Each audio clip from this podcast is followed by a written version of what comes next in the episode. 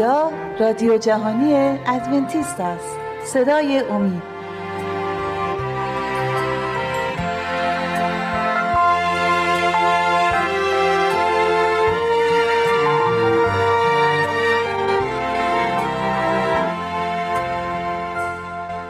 امروز میخوایم راجع به این که چرا خداوند اجازه داد که گناه وارد این جهان بشه با هم صحبت بکنیم. داستان مبارزه عظیمی که بین نیک و بد برای نخستین بار در آسمان آغاز شد و به شکست نهایی عصیان و ریشه‌کن شدن گناه انجامید، هم مظهر محبت تغییر ناپذیر خداوند هست. حاکم مطلق کائنات در انجام اعمال نیکوکارانش تنها نبود. او دستیار و همکاری داشت که اهداف او رو درک میکرد و قادر بود با اعطای سعادت و خوشبختی به مخلوقات آفرینش در شادی او سهیم بشه. در ابتدا کلمه بود و کلمه نزد خدا بود. این اولین آیه از اولین فصل انجیل یوحنا هست. و همان در آغاز با خدا بود. در ابتدا کلمه بود و آن با خدا بود. پسر یگانه او با پدر سرمدی یکی بود. او در سیرت، در شخصیت و در هدف با پدر یکی بود. او تنها کسی بود که میتونست تمامی پیشنهادها و اهداف خدا رو درک بکنه. کتاب مقدس می‌فرماید اسم او عجیب و مشیر و خدای قدیر و پدر سرمدی و سرور سلامتی خوانده خواهد شد. طلوع او از قدیم و از ایام ازل بوده است. اشاره به عیسی مسیح داره. پسر یگانه خدا درباره خودش می‌فرماید خداوند مرا مبدأ طریق خود داشت قبل از اعمال خویش از ازل. من از ازل برقرار بودم، از ابتدا پیش از بودن جهان. هنگامی که لجه ها نبود من مولود شدم. وقتی که چشمه‌های پر از آب وجود نداشت، قبل از اینکه کوه‌ها برپا شود، پیش از تله‌ها مولود گردیدم. چون زمین و صحراها رو هنوز نساخته بود و نه اول غبار ربع مسکون را. وقتی که او آسمان را مستحکم ساخت من آنجا بودم و هنگامی که دایره را بر سطح لجه قرار داد، وقتی که افلاک بالا را استوار کرد و چشمه‌های لجه را استوار گردانید، چون به دریا حد قرار داد تا آبها از فرمان او تجاوز نکنند، و زمانی که بنیان زمین را نهاد. آنگاه نزد او معمار بودم و روز به روز شادی می نمودم و همیشه به حضور او اهتزاز می کردم.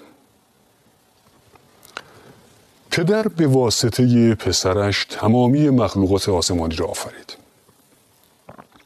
کتاب مقدس می فرماید زیرا که در او همه چیز آفریده شد، آنچه در آسمان و آنچه بر زمین است، از چیزهای دیدنی و نادیدنی و تختها و سلطنتها و ریاست و قوات، همه به وسیله او و برای او آفریده شد. فرشتگان، خادمان و نمایندگان خداوند هستند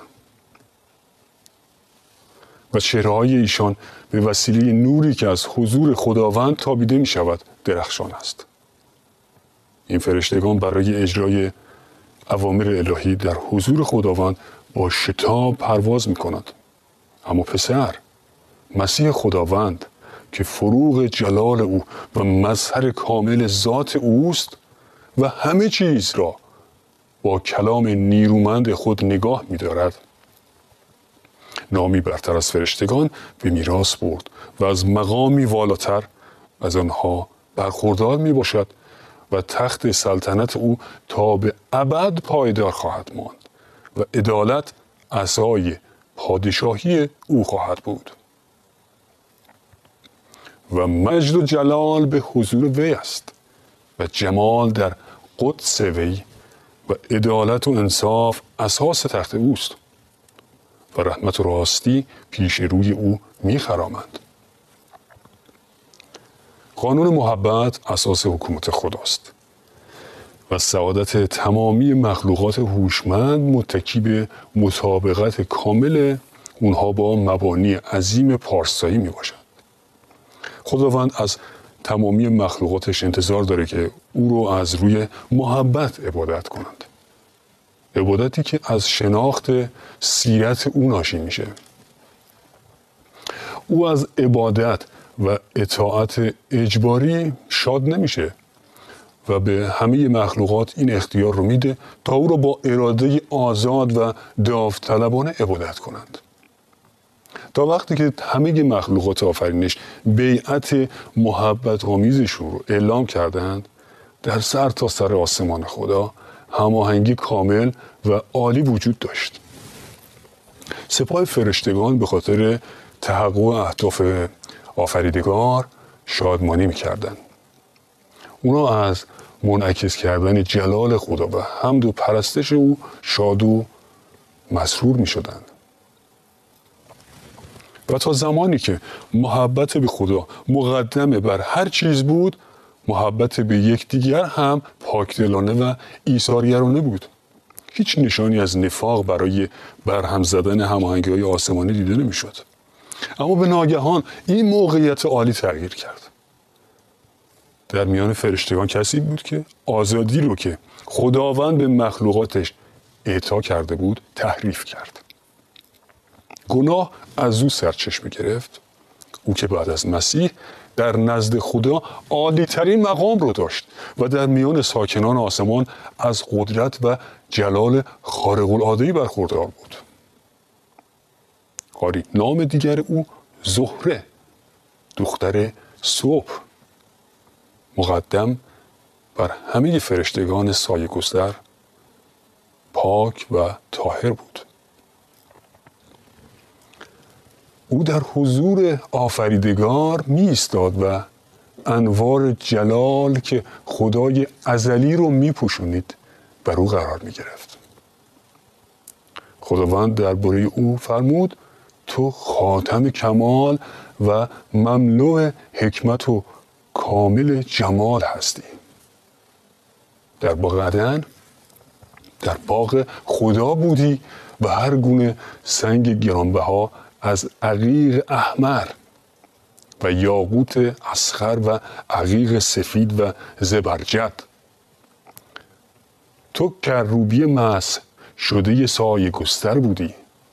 تو را نصب نمودم تا بر کوه مقدس خدا بوده باشی و در میان سنگهای آتشین میخرامیدی. از روزی که آفریده شدی تا وقتی که بی‌انصافی در تو یافت شد، به رفتار خود کامل بودی. زهره به تدریج خواسته‌های مغرورانش رو آشکار کرد. کتاب مقدس در این باره می‌فرماید: دل تو از زیباییت مغرور گردید و به سبب جمالت حکمت خود را فاسد گردانیدی. به این طریق روحیه نارضایتی که به این نحو برانگیخته شد به کار شوم خود مشغول بود.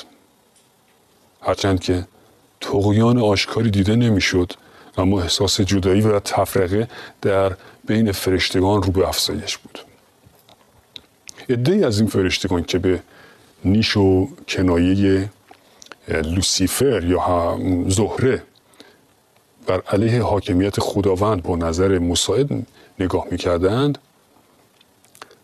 هرچند که اونا تا اون زمان با نظم و ترتیبی که خداوند پایه‌ریزی کرده بود در هماهنگی کامل بودند، اما حالا ناخشنود و غمگین بودند، چون که نمیتونستند فرامین بیچون چرای او را درک کنند و از قصد و نیت خداوند در قدرت بخشیدن به مسیح ناراضی بودند. این گروه آماده بودند تا از ادعای بعدی لوسیفر یا زهره مبنی بر برخورداری از اقتدار برابر و یکسان با پسر خدا حمایت کنند. اما فرشته هایی که وفادار و صادق بودند از حکمت و عدالت فرامین الهی دفاع کرده و کوشیدند تا این مخلوقات عاصی رو به پذیرش اراده خدا وادار کنند. مسیح پسر خدا بود و پیش از آفرینش فرشتگان با خدا یکی بود. او همواره در دست راست پدر حضور داشت و برتری او برای همه اونهایی که تحت حاکمیت پرمهر او قرار داشتند تا آن زمان زیر سوال نرفته بود. هماهنگی آسمان هیچ وقت دچار وقفه نشده بود و حالا چرا میبایستی ناهماهنگی به وجود میومد؟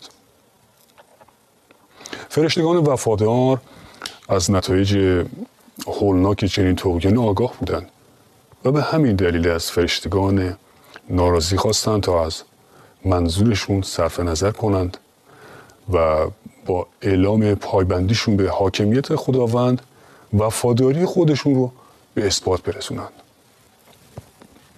خداوند با رحمت عظیم و بر اساس سیرت الهی خودش زهره رو تحمل کرد. روح نااطاعتی و طغیان هرگز پیش از این در آسمان دیده نشده بود.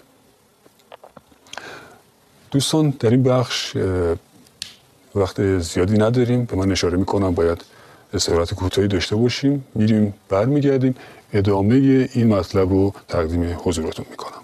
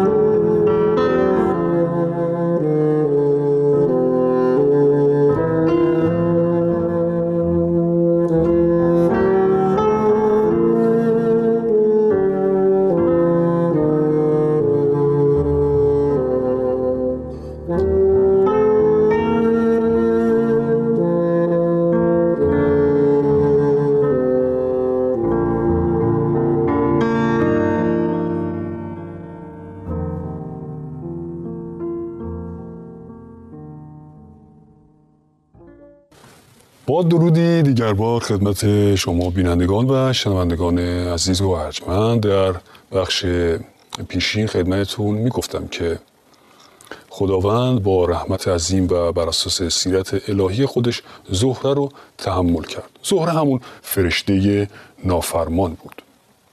روح نااطاعتی و طغیان هرگز پیش از این در آسمان دیده نشده بود.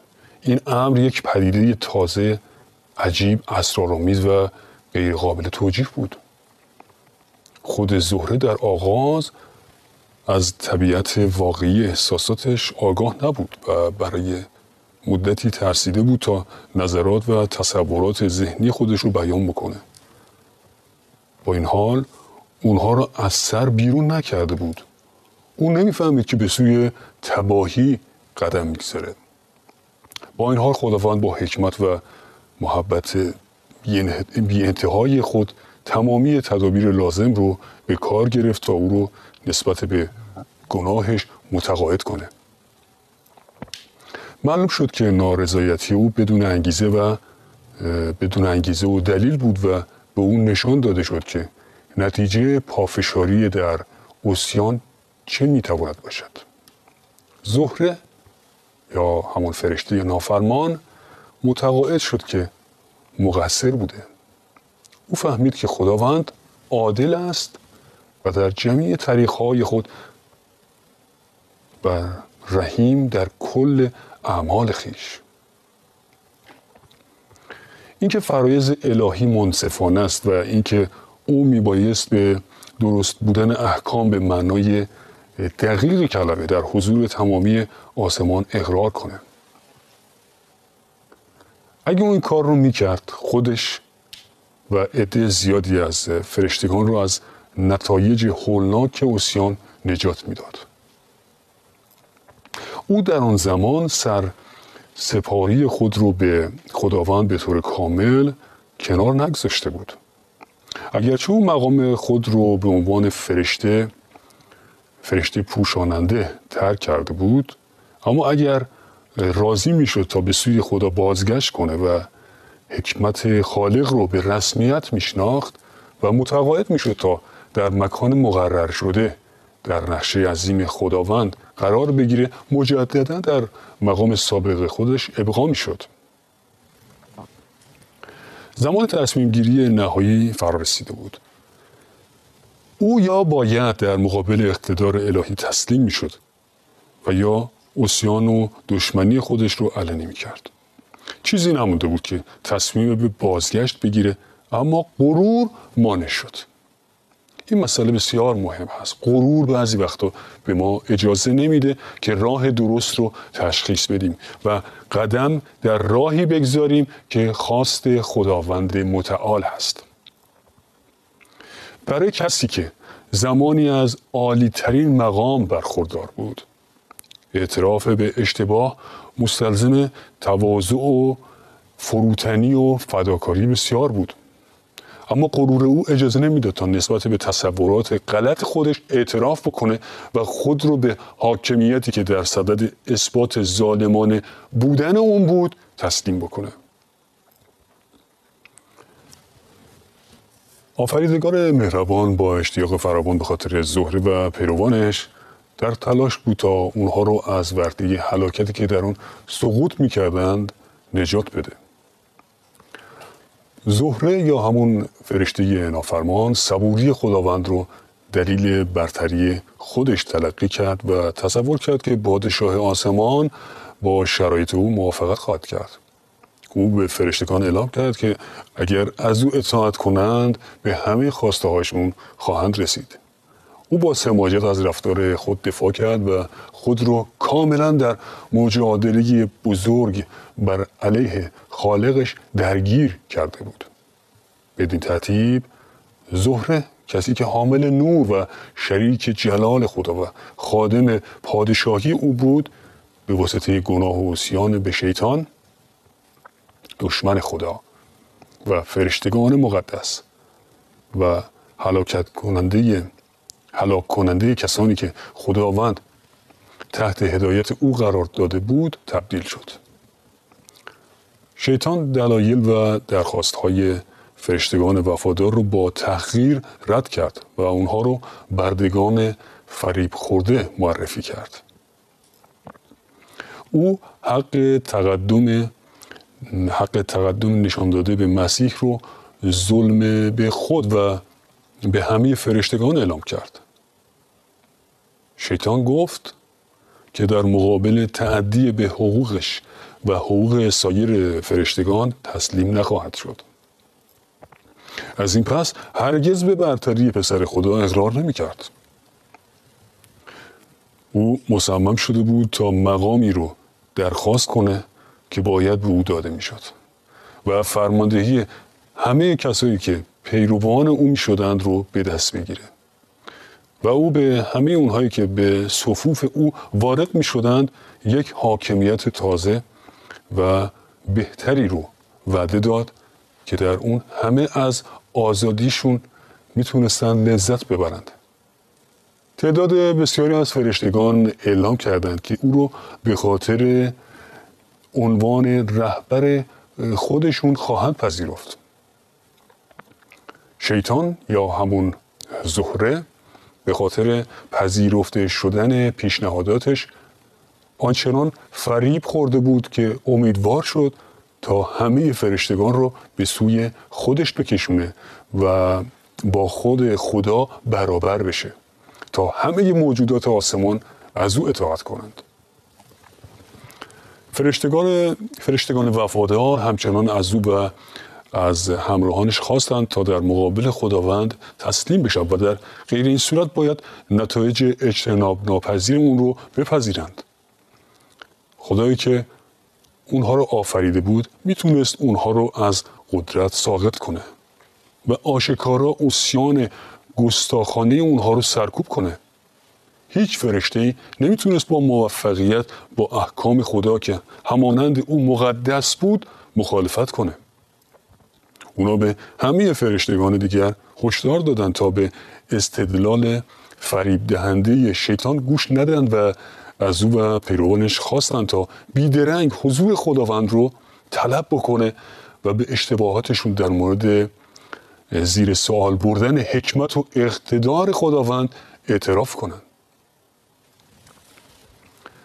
بسیار آماده و مشتاق بودند تا به این توصیه گوش کرده و به خاطر نارضایتی و عصیانشون توبه کنند و بار دیگر مورد عنایت پدر آسمانی و پسرش قرار بگیرند. اما شیطان فریب دیگری رو آماده کرده بود. اون یاغی قدرتمند اکنون اعلام کرد که فرشتگان که با او متحد شده بودند آنقدر از خدا دور شده بودند که دیگه نمیتونستند برگردند. اینکه او با احکام الهی آشنا بوده و میدونست که خدا اونها رو نخواهد بخشید. او اعلام کرد تمام کسانی که در مقابل اقتدار خداوند تسلیم میشدند از مقام خود خلع شده و از احترام سابق محروم میشدند. او خود مصمم شده بود که هرگز مجدداً اقتدار مسیح رو به رسمیت نشناسه.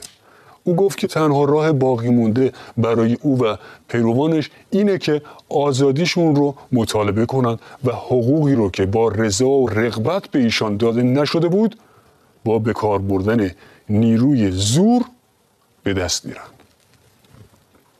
تا جایی که به خود شیطان مربوط میشد او آنقدر پیش رفته بود که دیگه نمیتونست برگرده. اما در مورد فرشتگانی که با نیرنگ‌های او گمراه شده بودند و از بین رفت نبود. توصیه‌ها و درخواست‌های فرشتگان وفادار درهای امید رو به روی اونها باز کرد و اگر اونها به هشدار فرشتگان وفادار گوش کرده بودند میتونستند از دام شیطان رهایی پیدا بکنند.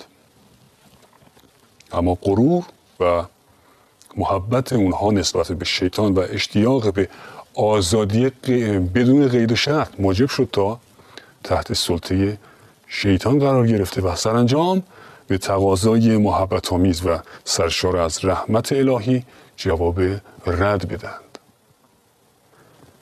خداوند به شیطان اجازه داد کار خودش رو تا جایی پیش ببره که روح نااطاعتی به عصیان منجر بشه. لازم بود که تمامی نقشه‌های شیطان کاملا آشکار بشه تا همه متوجه سیرت حقیقی او بشن. شیطان به عنوان فرشته مسح شده از مقام بسیار بالایی برخوردار بود و تمامی فرشتگان آسمان به او علاقه‌مند بودند و نفوذ او بر اونها بسیار عمیق بود. حکومت خداوند نه تنها شامل ساکنان آسمان بلکه شامل همه کائناتی میشد که خلق کرده بود و شیطان به این نتیجه رسیده بود که اگه میتونست فرشتگان آسمون رو در عصیان بر علیه خداوند به خود همراه کنه، در اون صورت میتونست همه کائنات رو با خودش همراه بسازه.